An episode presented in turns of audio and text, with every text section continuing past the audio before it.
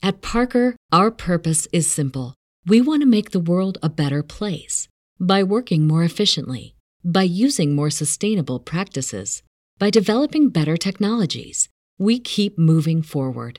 With each new idea, innovation, and partnership, we're one step closer to fulfilling our purpose every single day.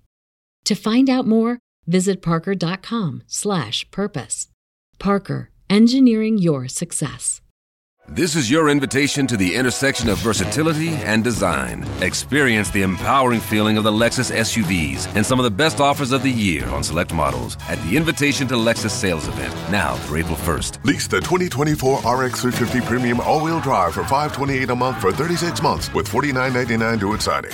Experience amazing at your Lexus dealer. Call 1-800-USA-LEXUS for important lease offer and pricing details. Not all customers will qualify. Offer in the Lexus Eastern area and it's April 1st, 2024. Now, people are saying that the United States should come in and defend them, but nobody else is. And that's where I want to get to. Like, is it totally our responsibility to keep Russia from doing this? Or should the EU be some way more involved in this, you know?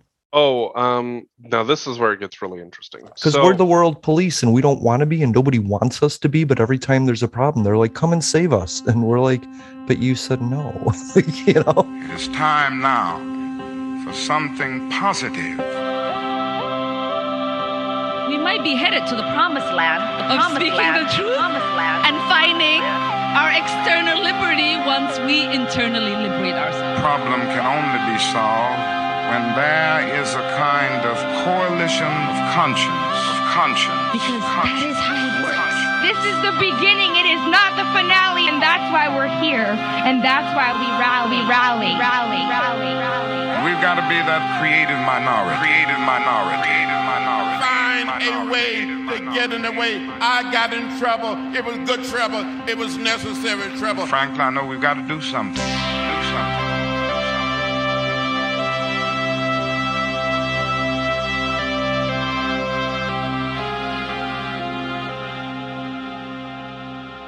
Well, all right. Hello, everybody, and welcome back to another episode of Public Access America. Before I push the live stream button, I just want to say thank you for listening to the podcast and thank you to Cult America for the cross promotion. It's a great podcast. You should go check it out anywhere you find your favorite podcast. Also, don't forget to listen to Unsubscribe with Kai, one of my favorite shows. And always go back to the archives and listen to the latest and greatest episodes from Public Access America. We have over 700 episodes at your disposal, and you can binge us all day and night long on YouTube at Public Access America, where we stream our live streams every Sunday, noon Eastern, 9 a.m. Pacific. We have a playlist called Red Circle Spotlight. I want to let you know about that because that's where I personally put some of my favorite episodes. And this week, we did add our um what was that? Our network debate series about guns. And that happened a while ago. Jeffrey's here, so we are going to get started. Mm-hmm. Mm-hmm. Mm-hmm. Mhm. hey buddy, what's up? Oh, you know, just another day in paradise. Cold and Is foggy it? here. Mm, last I heard Paradise was rebuilding after a massive fire. What about Utopia? Try that place. Mm, I heard that place became very dystopian. Yeah, yeah. It became full of like Republicans that had a different agenda on what utopia should be. And, you know, it all fell to shit. Mhm. You know, hi, everybody. Welcome to Public Access America. Our live stream is on YouTube every Sunday, noon Eastern, 9 a.m. Pacific. And you can hear our podcast anywhere you find your favorite podcast. I didn't even create a note this week, Jeffrey, because I just figured after two weeks you had a week off. I had Adam in as a special guest host, and that went really well. How was how, how was your time off? It was great. Um, yeah. You know, just sometimes you just got to take a break, and it's been so busy lately for me, Mm. and just being able to sit down and relax and and not do much has been really helpful. Um, just Yeah. in you know, just in the general scheme of things. So it's a hard thing for people to relax. They, I, I know me personally. I feel guilty when I do it because there's always something to do, and every time I take time for myself, I feel guilty about that. No, and that's and that's mm, you know people shouldn't feel guilty about taking you know time I for know. themselves.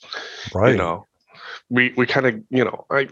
I, you grow up conditioned with the whole you got to keep going keep going keep going keep going keep going your body just doesn't do that Right. But yeah, you're right. We're trained to just keep driving forward till we die. You know, I don't know. Mhm. Is that a is that a corporate mentality? Is that how they want their workers, or is that an American thing or a world thing? Is it just progress progression of technology giving us more access for more things to do? honestly i i would say that it's it's somewhat of a, a holdover from the old world to be perfectly honest you know Yeah. growing up a farmer you know one of the things that you realize uh, you know that most people don't think about is is like especially when you have cows the cows don't you know just fend for themselves on sunday you know and saturday you, Yeah. you still got to go out there and feed them you know in, in an agrarian life you know you're not taking days off you're still you Mm. still got stuff to do and so a lot of that you know comes from the idea that well you know if you know from the agrarian lifestyle you know you're constantly working. And so you know you you bring that over into whatever other uh, work world exists. And and really that's just you know did we do it? Yes. But when you look at what our lifespan used to look like not exactly you know great data point Right. No, that's a good point. I talked with um, Adam last week about domination mentality.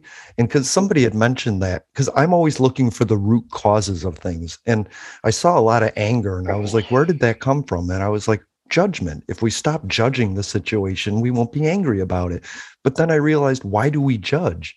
We judge because we've been raised in this like domination mentality where we have to conquer and be better than everyone else until there's no one else remaining. And I think I think that's another core. I can't wait to find out what caused domination mentality. You know what I mean? oh uh, i'm going to go with that's probably another carryover from the old world Right. No, I believe that. But what you said just triggered it because you were like in an agricultural society, you know, you Mhm. have to you have to constantly work. But agricultural society, um, it's said that agricultural society brought us out of the dark ages and into modern civilization. So how did Mhm. we it seems to be a split because farmers aren't aren't domineering, right? But, No, but well, like the I mean- governments that control the- land are maybe like how do we get domination mentality from an Oh. agricultural society you know I it's mean- weird to me Oh, you could go through an entire history of that. I mean, you think about it from the days of being nomads and hunters and gatherers, Mhm. you're always having to dominate the landscape because guess what? If you don't if you don't dominate the landscape, you die. That's true i never think of a farmer like shooting bears and wolves just to keep his like property safe or Well- the mongols or something you know? Well, even just as recent as like the old west, you know, you think about it, Mm, you you go back and you watch some of those movies, somebody rides up to the house, what do you typically see? Somebody's out there with the damn shotgun or a rifle Yeah. usually. And why is that? Cuz you never knew who was going to be coming out there to take your stuff. wow, So yeah. The reality is, is that even as recently as 150 years ago, that was still very much a thing. there's been farmers and pillagers right throughout Mhm. history but i don't know in a modern age do we really need that domination mentality to control every aspect of our lives you know what i mean Well, and I think that's really just you know finding out that that balance. It just depends on what it is you're trying to accomplish. yeah If you're if you know if you're going if you're going into something where you're trying to be, you know, uh, let's say a CEO of an organization, being being weak willed is not going to get you there.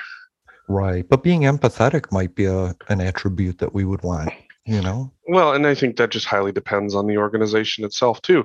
Yeah. Because in the end, you know, whether, you know, being empathetic does help your cause, but when you have, let's say, 600 other people or organizations working towards the same cause that you are, and you think you have the best idea, you still have to Mhm. be somewhat dominant in order to make sure that your idea is the one that is fostered and grown and not somebody else's. Good point. Good point. But in an opinion based way, we don't really need to force our opinions on others. I'm trying to segue into the two topics. There's three topics this week, two of which I want to talk about. One, I think we um, is a to be determined because we just don't have enough information. And you and I talked yep. uh, briefly ahead of time that we really don't want to cover Omicron until we have more information and we have right. an informed voice with us, which just leaves the Supreme Court and abortion and that whole thing. And man, the shooting in in Michigan. You know what I mean? Well, uh, dealer's choice. Which would you like to start with? Or, or a topic of your own. I really wanted to see where Jeffrey's head was at because I seem to be a consumer, and I think you took a break from a lot of that. So I'm kind of curious. So. I did take a break from a lot of that, and and I think you know uh, we can we can definitely we can definitely get into like the you know me consuming absolutely nothing and how healthy that is for your for your mentality. Except for um, turkey right? And stuffing? Cranberry i didn't sauce? even i didn't even do that dude. Wow.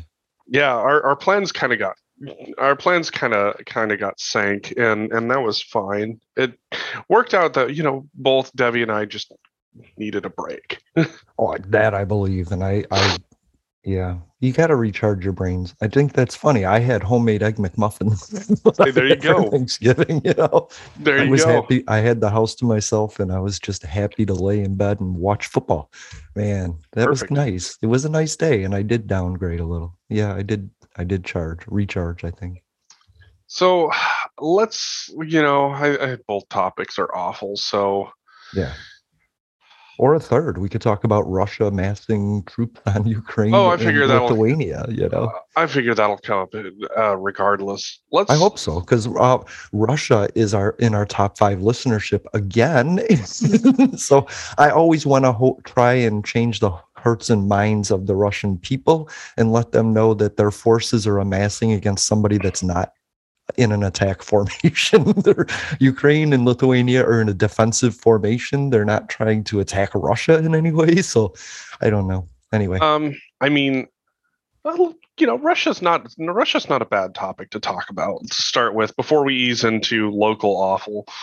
Um, so I mean, the the issue between Russia and Ukraine's been ongoing for well, seven years, going on eight.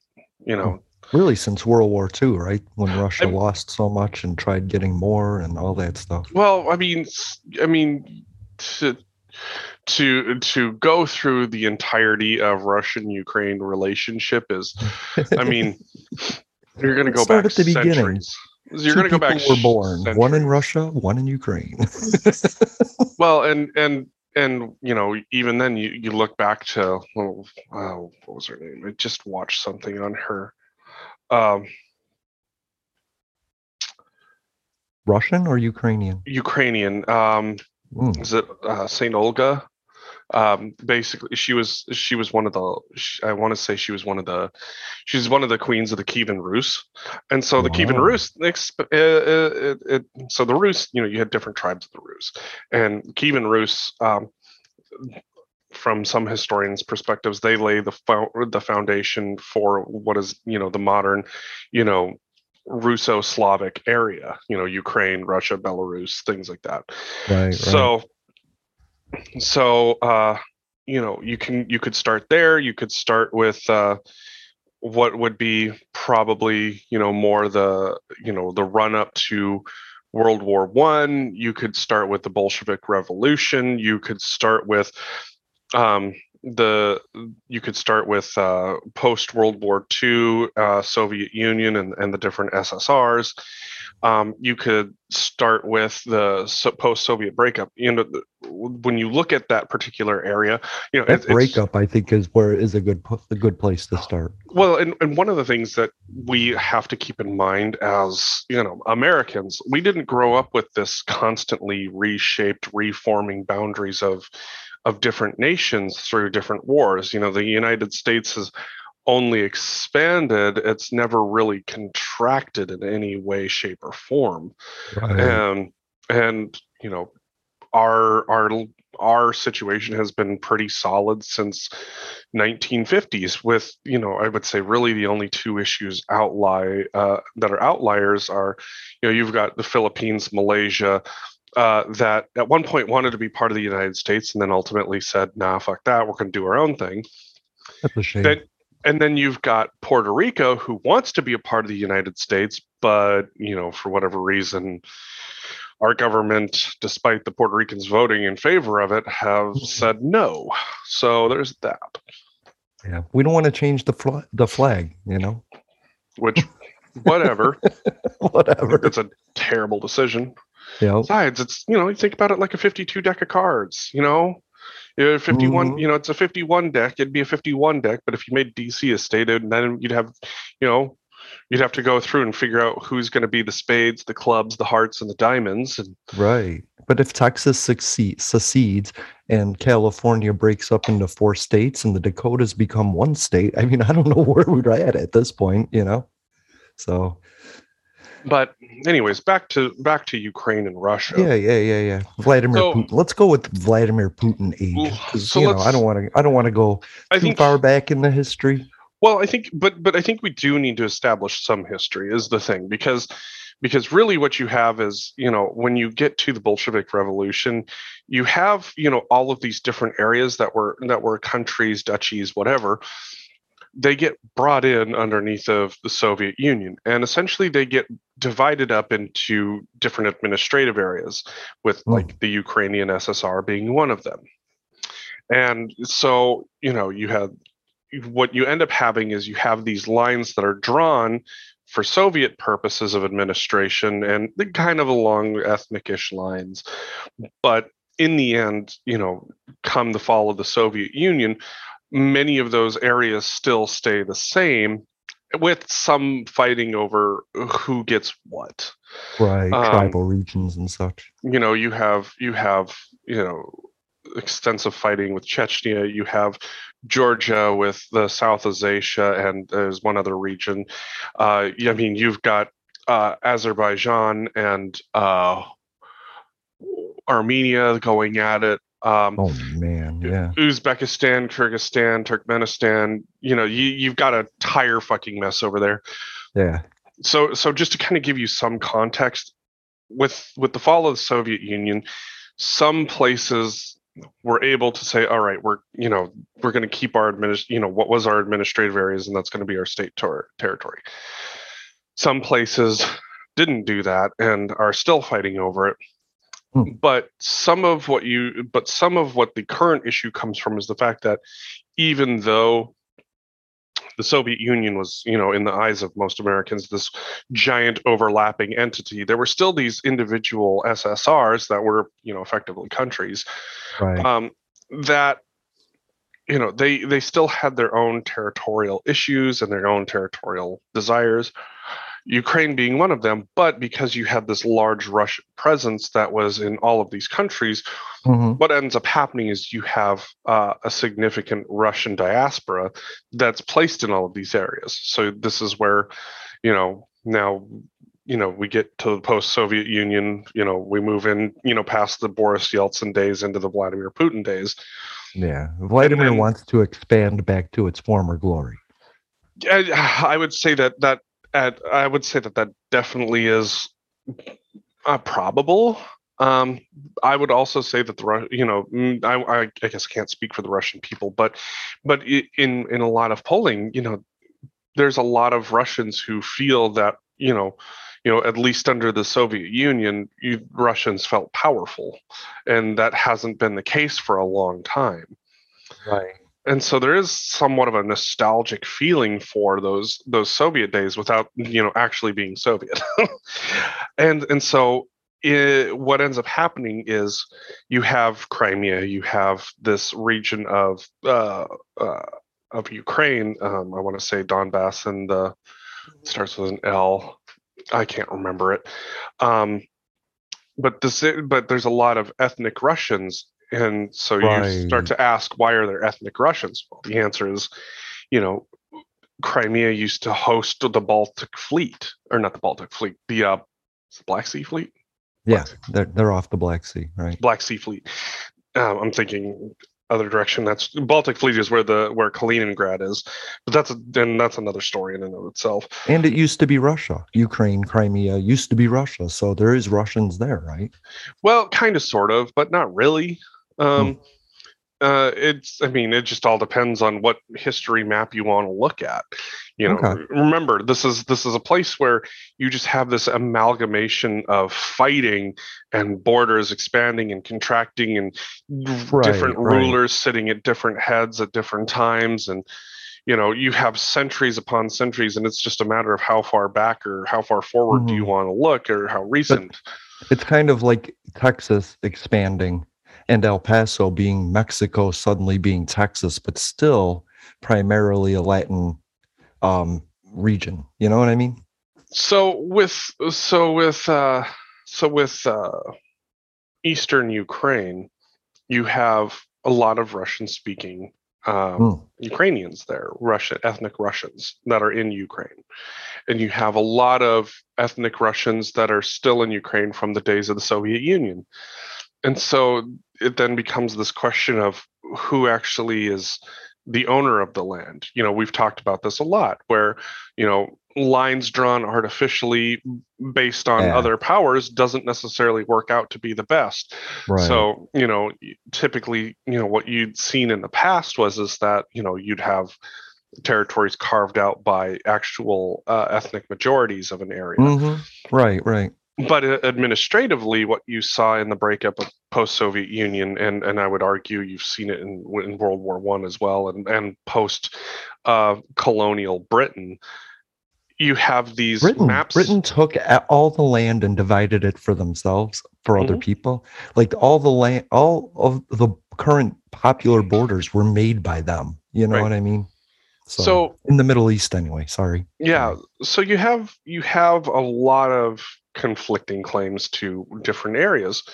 You know what so what was once you know uh, administratively held by ukraine uh, during the the soviet area and and i would probably argue most likely prior to the bolshevik revolution um russia sees as also their own because you know there's probably going to go back and be some territorial claims in in the in in monarch Russia's period, in Tsarist Russia period. Um, but the reality is is that for a hundred years, it's administratively and physically been Ukraine. Uh, with Crimea, I want to say that Turkey actually ha- held claim to Crimea for a long time. And even Turkey weighed in saying that um, it either goes back to Ukraine or it should go back into their hands. That's that Okay. was an interesting take in and of itself. So then so then it goes down to what does the fighting look like? You know, you have territorially what the state of Ukraine claims is theirs. But then when you look at the ethnic issue at hand, you have ethnically what Russia and what probably the eastern part of Ukraine feels is is that they belong within Russia. And supposedly, and I say supposedly because, well, um, it's kind of hard to have uh, any sort of an election when you've got military presence. Um, the Crimean Peninsula voted to become part of Russia. Um, but there again, when you're occupied, it's kind of hard to see that you have a a free Yeah. and clear uh, path to say no, we're not. Especially So- when you have a Russian influence that that's known to, you know, skew things their direction. Let's say. Right. But at the same time, too, the idea that um, the the things. I bet you there's people in Russia going, "Fuck you, skew things." oh yeah, don't get me wrong. I can we can we can we can go into how the United Yeah, States know. skews things. That's that's yeah, yeah. We just do it in Latin America and the Middle East. well also with Russia too. I mean we're I mean there's so much fucking propaganda on our part, and it's I mean Of let's be realistic. But this the country built on democracy has had a history of fucking with other people's elections. Right. so there's that uh but but trying to stick to the more historical um Yeah. side of things without And, without and before we get too far, there's borders that that are in con you know in conflict between those two countries but then those there's borders that are recognized by the EU and the the world so correct and and it's you know the the whole like who recognizes what border is right right. it's all over the map. Hey. Okay. That's a great but, pun right there. So vladimir putin vladimir putin vladimir putin has amassed 100000 troops. Um mm-hmm. vladimir zelensky Vla, vladimir uh, i had it. He he stopped a coup attempt apparently.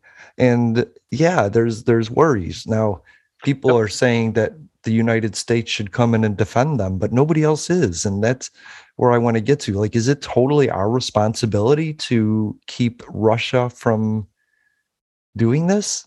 Or should the EU be some way more involved in this, you know? Oh, um, now this is where it gets really interesting. Because so, we're the world police and we don't want to be, and nobody wants us to be. But every time there's a problem, they're like, come and save us. And we're like, but you said no you know? Oh absolutely. So you've got two issues at hand here when it comes to uh, ukraine uh, at least in in western in the western eyes. Number one is you know obviously you know should the united states be responsible for rolling in and and protecting ukraine right. but then you also have number two russia's issue with ukraine trying to become a member of nato that's Russia's big. That, you know, they're trying to keep them from going there. That's what all this is about, right? To keep right. them from going into NATO. Which case, you know, that's I think uh, if you're trying to if you're trying to keep a country from going into NATO, putting a thousand, a hundred thousand troops on their border is probably not the way you want to say, hey, you know what? Yeah. Let's have a friendly relationship that doesn't involve NATO. Please, let's let's actually work out some trade deals that are beneficial to both of us. Mm-hmm. Let's let's mm-hmm. try and have some friendly relationship. Not like not doing the whole, hey, we're we don't want you in NATO. By the way, here's a hundred thousand troops on your vor- border. Uh, mm-hmm. You know, you, the the choice is yours. Do you know how much money Ukraine got from Russia just for having land rights for the pipe, you know, the, the oil pipeline? Mm-hmm. And now now this new pipeline is going to cut Ukraine out. Mm-hmm. I mean, and and now Germany's becoming dependent on Russian gas. It's like uh, do people not understand to like they're giving Russia all this leverage to do what they're doing, you know? Well, that goes back to the whole discussions that we've had about you know energy diversification. If your mm-hmm. if your economy is is held hostage by another state, it doesn't matter what state, right? You know, you're always going to be having to play the role of appeasement, and you know, even the, even the world even the World Health Organization uh, or the yeah was it the World Health yeah World Health Organization came out and said that in terms of making it to like you know net zero um, or z- and zero emission, nuclear has to be on the table for power generation. Oh yeah. So the fact of the matter is, is, is that you know a different kind a, of nuclear, though. Not the nuclear we think that makes bombs. The nuclear that actually doesn't leave as much uh, fissile material. You know. Correct. And eventually, you know, that'll that'll actually move towards fusion material, uh, fusion mm-hmm. uh, reactors. So it'll be it'll it'll all just it, will it'll eventually get there, but it's not there today. Um, right. So here's the thing: is is is does Russia? Russia, of course, looks like the aggressor in, in Western eyes. Absolutely, you know, there's that would be like you know us you know just looking at Mexico and going yeah, you know, we're we're just having issues with the migrant crisis. So, you know, you know, we want you to work on this, but in the meantime, we're just going to throw hundred thousand American troops, tanks, and vehicles at the southern border, and you know, Mexico, the choice is yours to to really, you know, decide what you're going to do about this. It doesn't work. The, that idea know, is disgusting to me. Sorry. Exactly, it, it's a terrible idea. And guess what? It doesn't do. It doesn't actually fix the problem.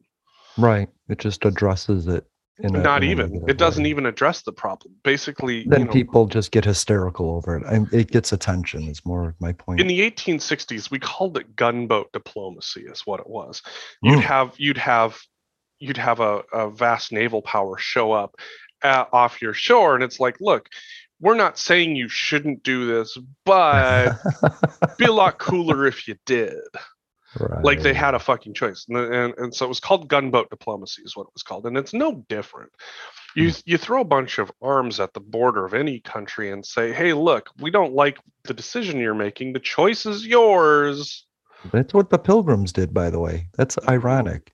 They just came off America's shore, found out there was Indians there, and began shooting their cannons until the Indians thought they were gods. Right? Uh, yeah. Not Happy the best, Thanksgiving, by the way. not the best decision at all, at all. no, no. So, so the question really becomes, uh, you know, what what do you do to try and you know either soften or repair Russian-Ukraine relationships? Yeah. And and if your answer is troops, tanks, whatever, look, it's not going to go the way that you think it's going to go. I mean, at best, you just end up pulling yourself into a war that, you know, number one, Russia is going to throw, you know, money and troops at, and then the West is going to throw money and troops at. Like, that's the reality. At Parker, our purpose is simple. We want to make the world a better place by working more efficiently, by using more sustainable practices, by developing better technologies. We keep moving forward. With each new idea, innovation, and partnership, we're one step closer to fulfilling our purpose every single day. To find out more, visit parker.com/purpose. Parker, engineering your success. What's so special about Hero Bread's soft, fluffy, and delicious breads, buns, and tortillas? Hero Bread serves up 0 to 1 grams of net carbs, 5 to 11 grams of protein, and high fiber in every delicious serving. Made with natural ingredients, Hero Bread supports gut health, promotes weight management, and helps maintain blood sugar. Hero also drops other limited edition ultra low net carb goodies like rich, flaky croissants and buttery brioche slider rolls. Head to hero.co to shop today. That Russia looks like the aggressor because Rus- Russia is being aggressive. They they could very easily do an influence campaign and throw money at the at the region and move people in that are more Russian people into the area and then have these votes that would give them all of this very legally. But they seem to want to Mm. be the aggressor and take things by force for some reason. And that's my whole issue is that they they they put a 10 on it when it could be done at a 3 over a slightly longer period of Well, time. I think the I think the issue at hand is is that the the way that it at least the way that it's perceived here is is that the you know what that's what Russia did was they've had people move in they've had ethnic Mhm. Russians take take this this you know come in and, and live in this area and work in this Good. area that's and great and now they're like okay now it's ours we're going to take it by force okay because there was a vote that said we want to be part of russia Yeah, not really. Once again, it's one of those. It's kind of hard to have a free and fair election when there's guns sitting outside the polls. well i agree but i can't just go to the oh elections are bad and always tainted. Well, I mean, let's be real. i gotta kind of gotta stand by them at some point. Well, but that's but the, you know it's one thing to to try and do the Mhm. oh the all the elections are fake and false and and wrong, but right. objectively, you know, you can have multiple organizations say that an election is flawed, and and that that's a tightrope trap isn't it? Either you say all all are fair or all are bad there's a combination of all of them i just don't want to assume that it's not real because russia was a part of it and I've never seen an election that Russia's been a part of that's been free and fair. So it's tough. It's Well, tough to give them the benefit of the doubt. I mean, there's, I've got friends who are Russian, and and they they you know they laugh and say, "I don't understand what you Americans are complaining about. You're complaining about the fact that it's taking you ten hours to get the results of the election when we've had the results two hours before it ever started." right? So Exactly.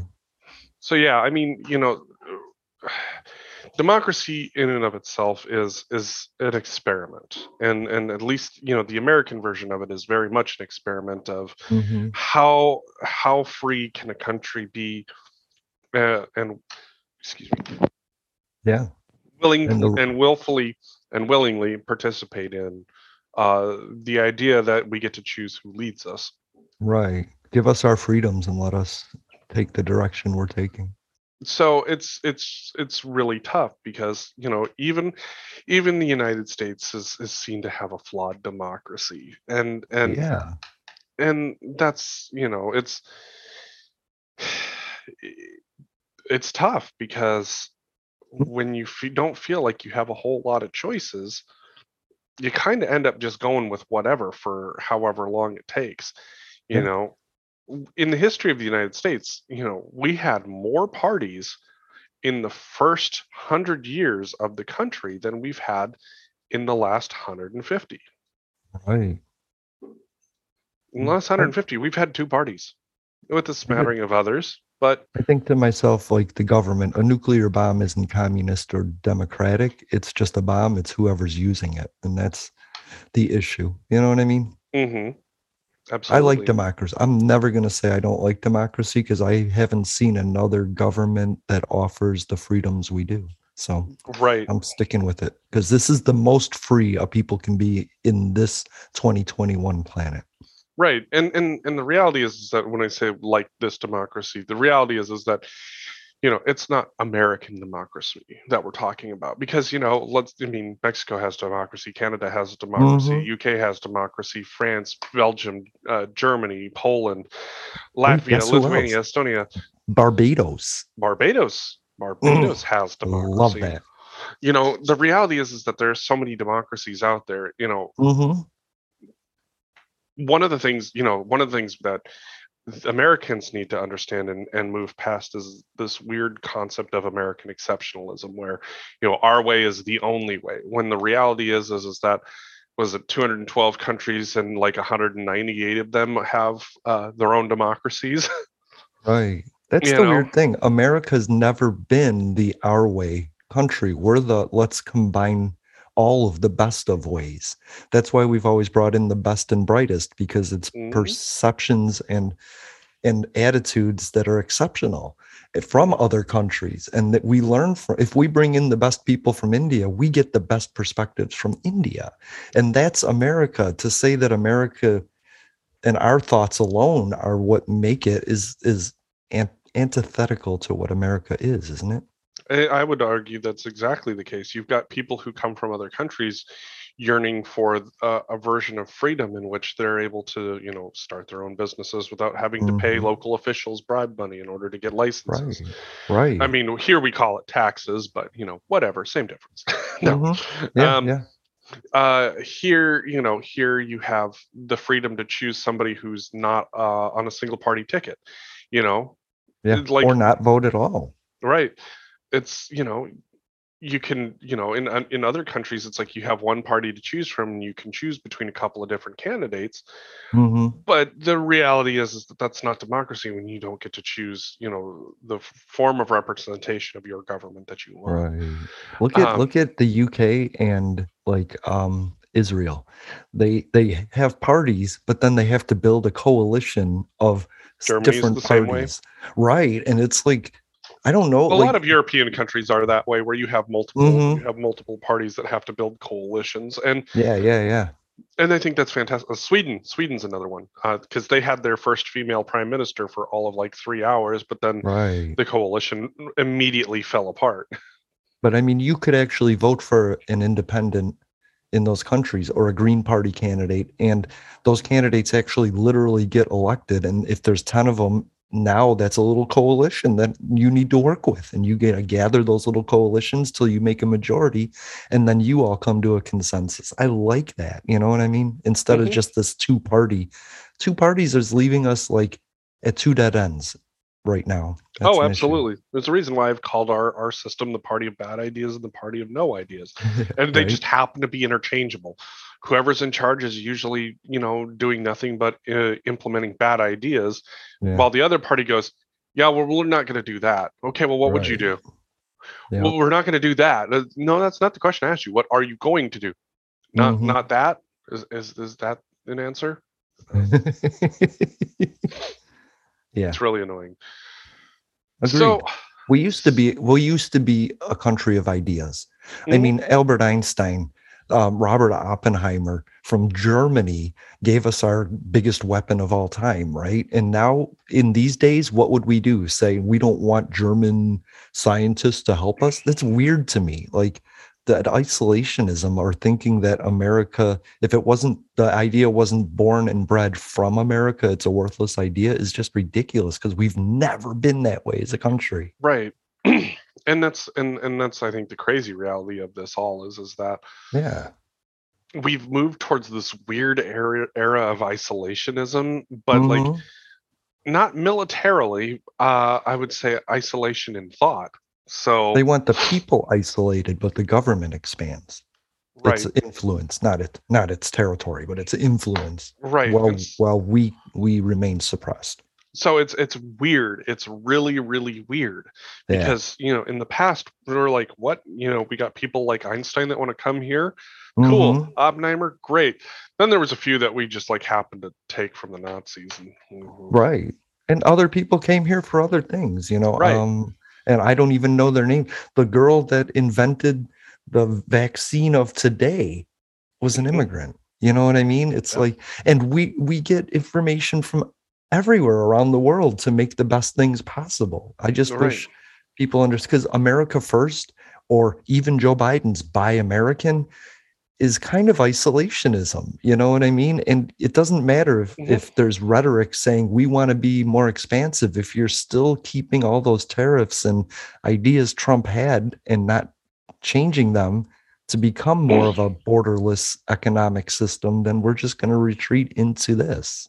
I, I think that and I will say that there has to be some caveats like for example um, like crucial supply lines you know mm-hmm. obviously like chips are a big part of our supply system Hell and not yeah. having them is is not exactly a great day for us you know so right I but think also I think, also buying them cheaply because uh Uyghurs made them isn't acceptable to right. me I, I don't I don't think that's acceptable right so I mean there there's definitely like some elements of you know the way that I look at it is you know you need to move more towards the grocery store model you know you've got a few brands out there that you know you know that they're higher quality brands and you're going to be like mm, i like this one i don't like that one and then you got like the store brand and you're like mm. you know what? Fuck it that one's good enough. Sometimes and, and it is. Exactly. I'm sorry but there really isn't much of a difference between you know your local store brand spaghetti noodle and and the high priced spaghetti noodle most of the time. Right right. Especially when you ain't got any money and you're hungry. That's right that's right.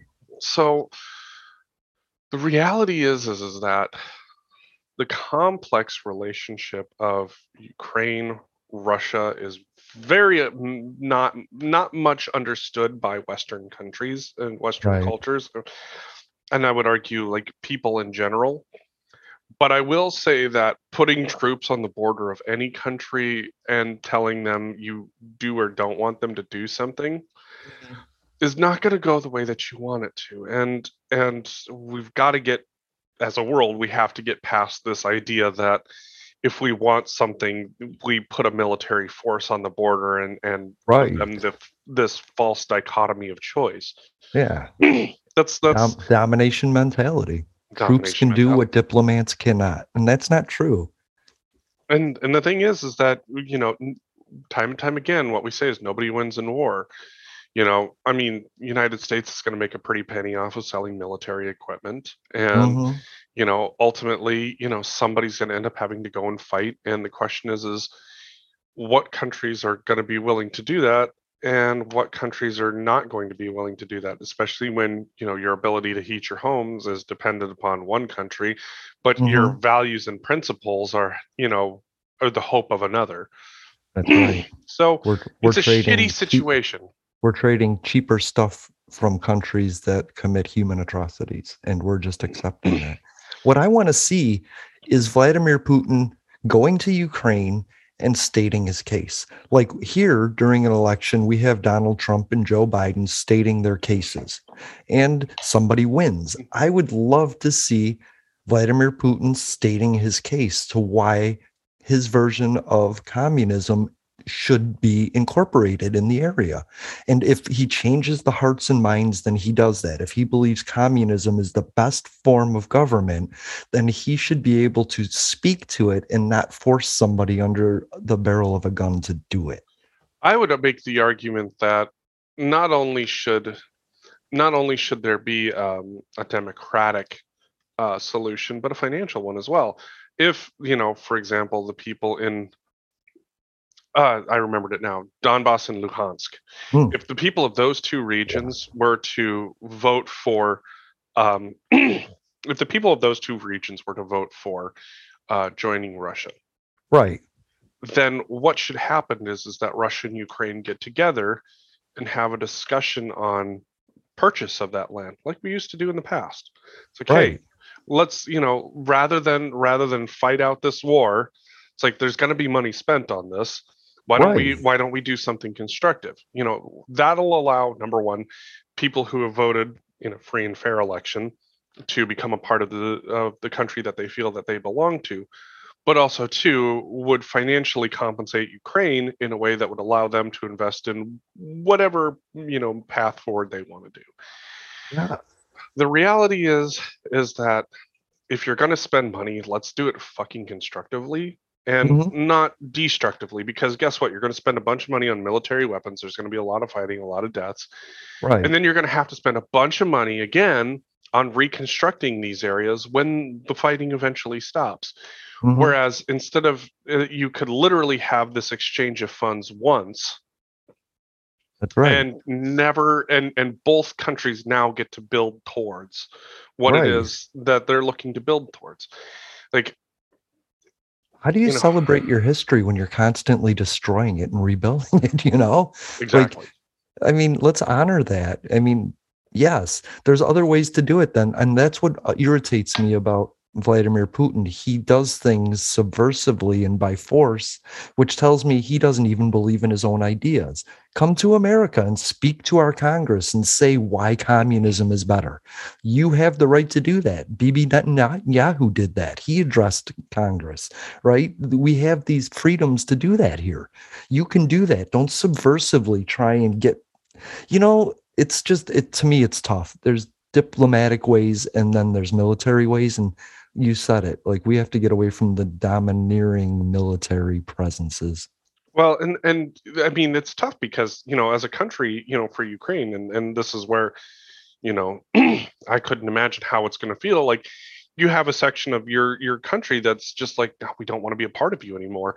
You know, we've all Mhm. had we've we've all had people leave our lives, and you're like, wow, that really is painful. That sucks. Right. But you know, at the same time too, you know what that should do for you as a country is make you sit down and say, you know what, what do we do to show that the direction we're headed is the right direction? You know, for the people that are here.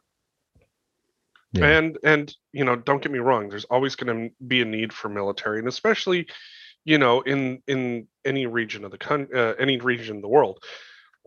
But this idea that militarily this is a military military is the only solution like it's it's it's not the greatest idea and it's not the greatest look and we got to get past that even even the united states has to get past that you know Mhm. we talk because we're trying though, I think. Desperately, I think we're trying. I I hope so. Um because we shouldn't be in most of the areas that we're in in terms of you know trying to protect other countries. Right. It's it has benefited other countries that we've been there. And and, and in some ways it's benefited us. Absolutely. There's you oh, know sure.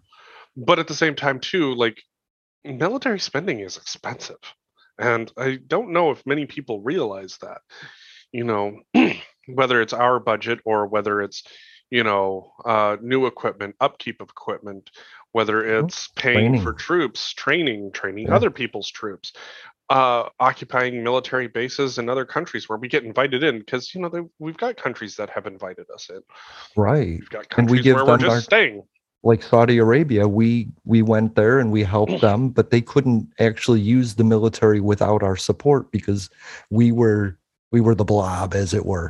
You know, the Mhm. little uh, technicians and all that stuff. you know. right right and so you know, and it, Mm. we positioned ourselves that way, and we realized it was the worst position to take because Mhm. you know it makes it really difficult to have any sort of defense force if you're the if you're the one that has to be in charge of it. Right. We we we have a surveillance state, I think, around the world. We need surveillance and Mhm. but I think that is to tell other people and other militaries where they should beef up. I don't think it's like okay, we see Russians massing on the Ukrainian border, so now it's our responsibility because we found it. I think we should be like, hey, world, this is happening. What do we do about it? Not, hey, United States.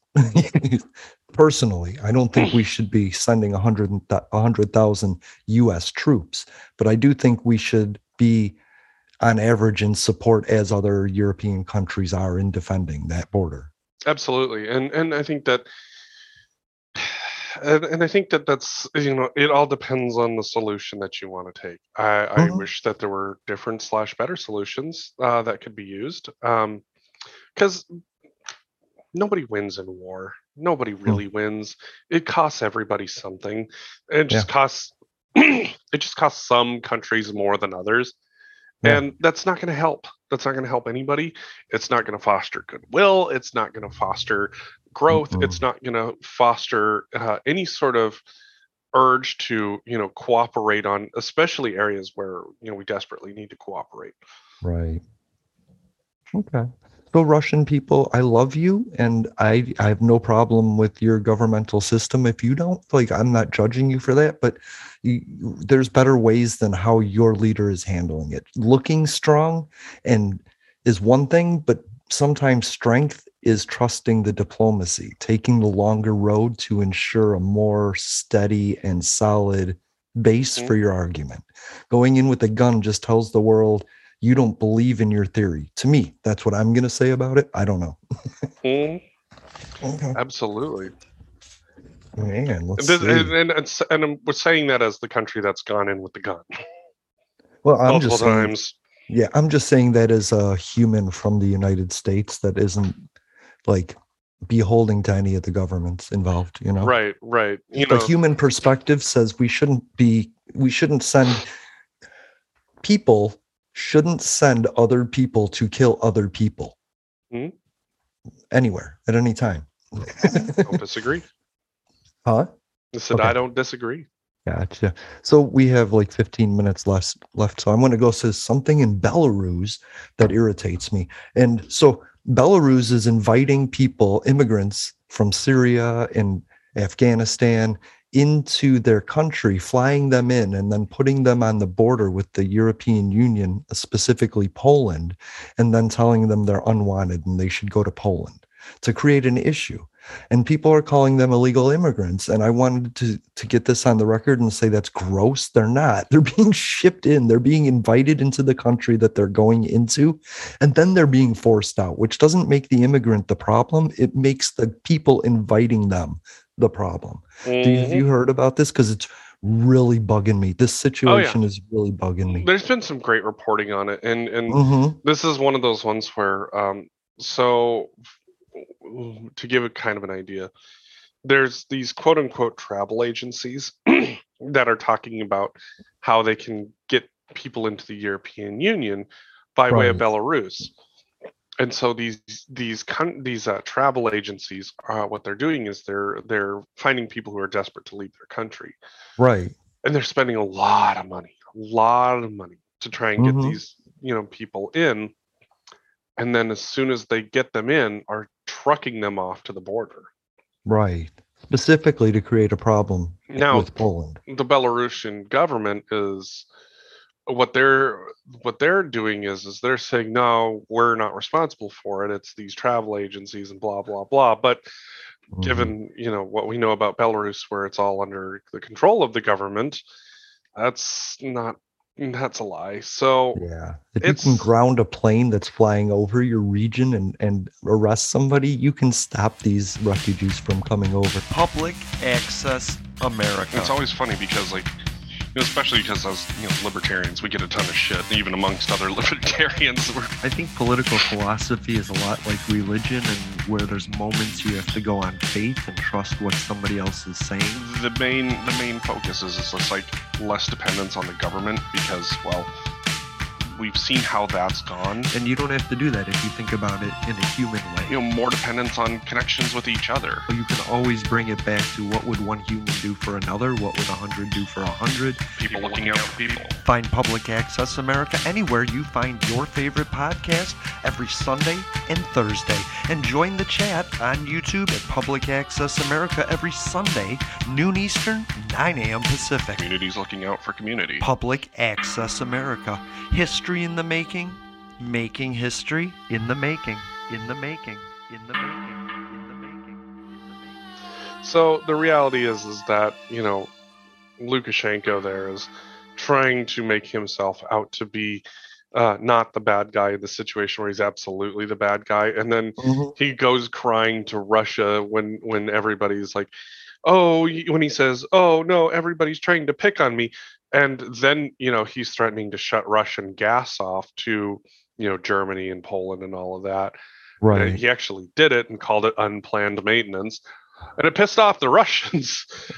Of course, that's the Russian money. Right. You know their command their their economy right now is very heavily leaning on you know petrol.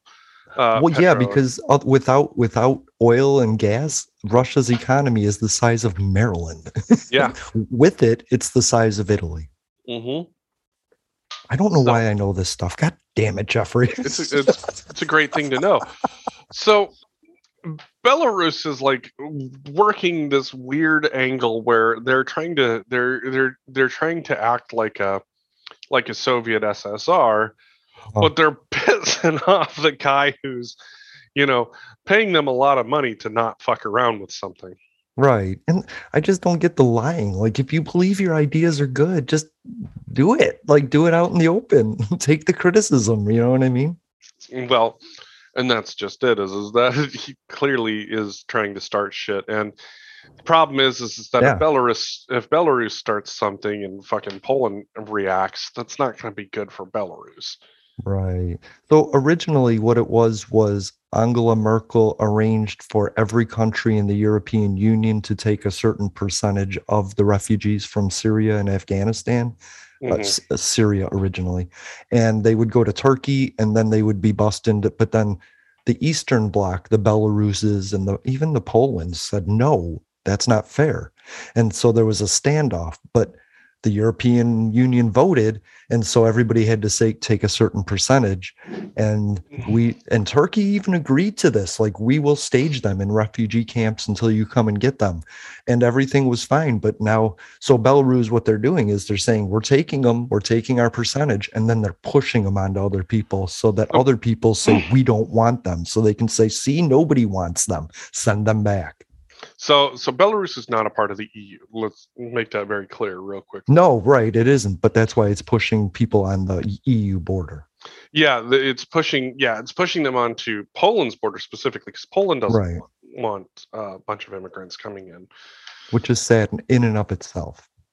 You know, and and to me, so to me, Polish people be better. You're great people. You're the Polish people are so amazing and so so welcoming. I don't understand that one at all the, there there is another uh, long and hard conversation to have about American yeah. ideals versus you know you know France is for you know people who are French and mm-hmm. Poland mm-hmm. is for people who are Polish and Germany is for the Germans and you know you, you, you still need an ID card if you're black in France like mm-hmm. they're not they're not like super woke. I don't expect Poland to be super woke, but I, but like, but in terms of being liberal about who they consider French, they're a lot they're a lot different about it than say right. you know Germany or uh, Sweden or Norway or Poland mm-hmm. or you know uh, I mean for them it's you know you know they're like especially having studied German law a little bit you know you know and looking at you have the you have greeks and turks that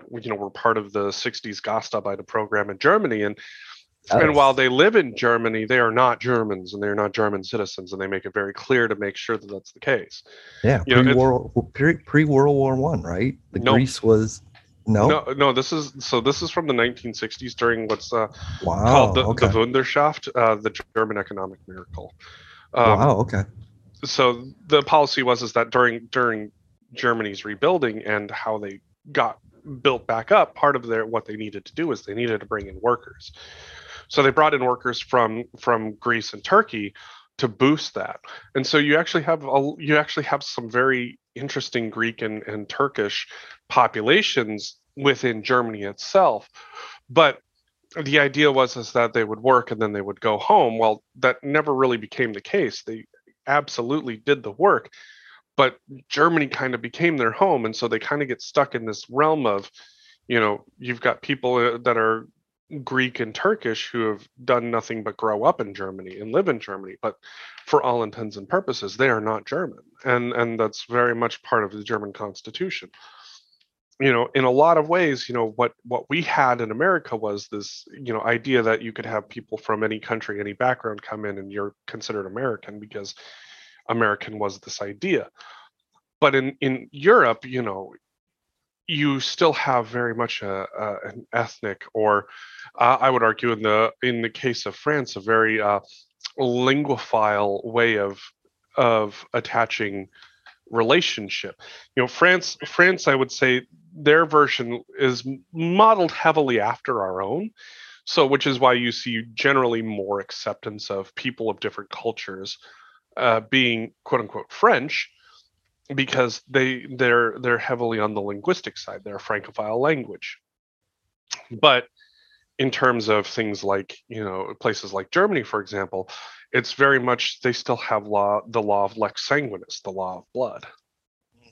So it's there it's you know for us it's a foreign concept of thinking because you know the idea is is that you know people who show up in america with with the idea of being free and being able to build their own future is american.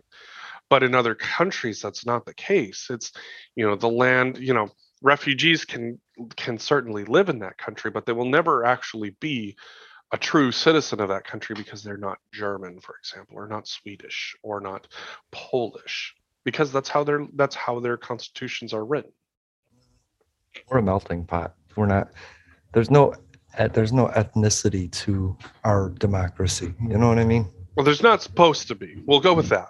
there's not right. supposed to be. Thank you for listening to Public Access America. Find our live streams on YouTube every Sunday, noon Eastern, 9 a.m. Pacific, and find the podcast anywhere you find your favorite podcast. I do wanted to say, I wanted to say, hey, thank you to Cult America for cross promoting with us. We got that from Red Circle, and you'll hear that at the beginning of these podcasts. And go check out Unsubscribe with Kai. She's got a couple new episodes out. We're trying to get her on the show. And hi, Ezra. Thank you for watching. to those who would tear the world down, we will defeat you. This is our moment. This is our time. To those who seek peace and security, we support you. Yes, we can. And to all those who have wondered if America's beacon still burns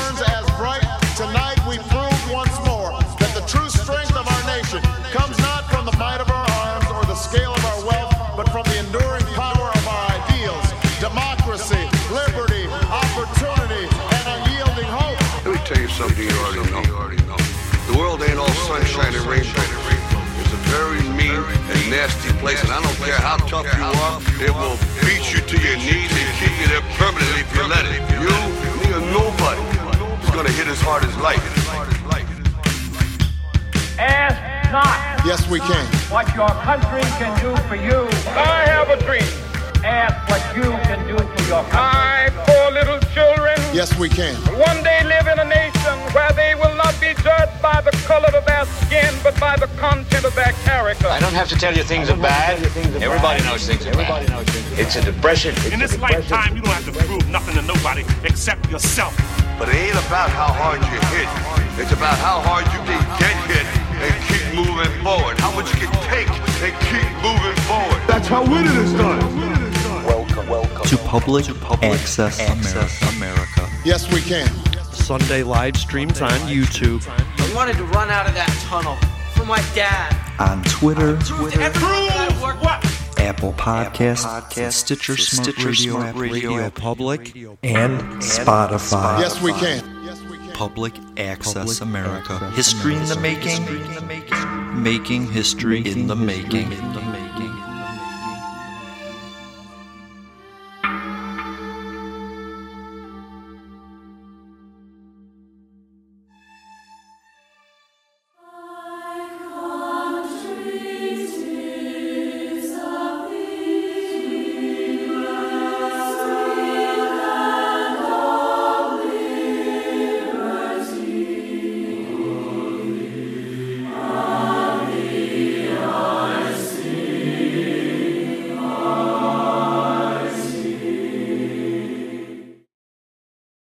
Parker, our purpose is simple.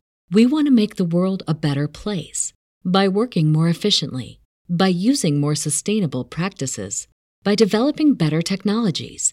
We keep moving forward. With each new idea, innovation, and partnership, we're one step closer to fulfilling our purpose every single day. To find out more, visit parker.com/purpose. Parker, engineering your success.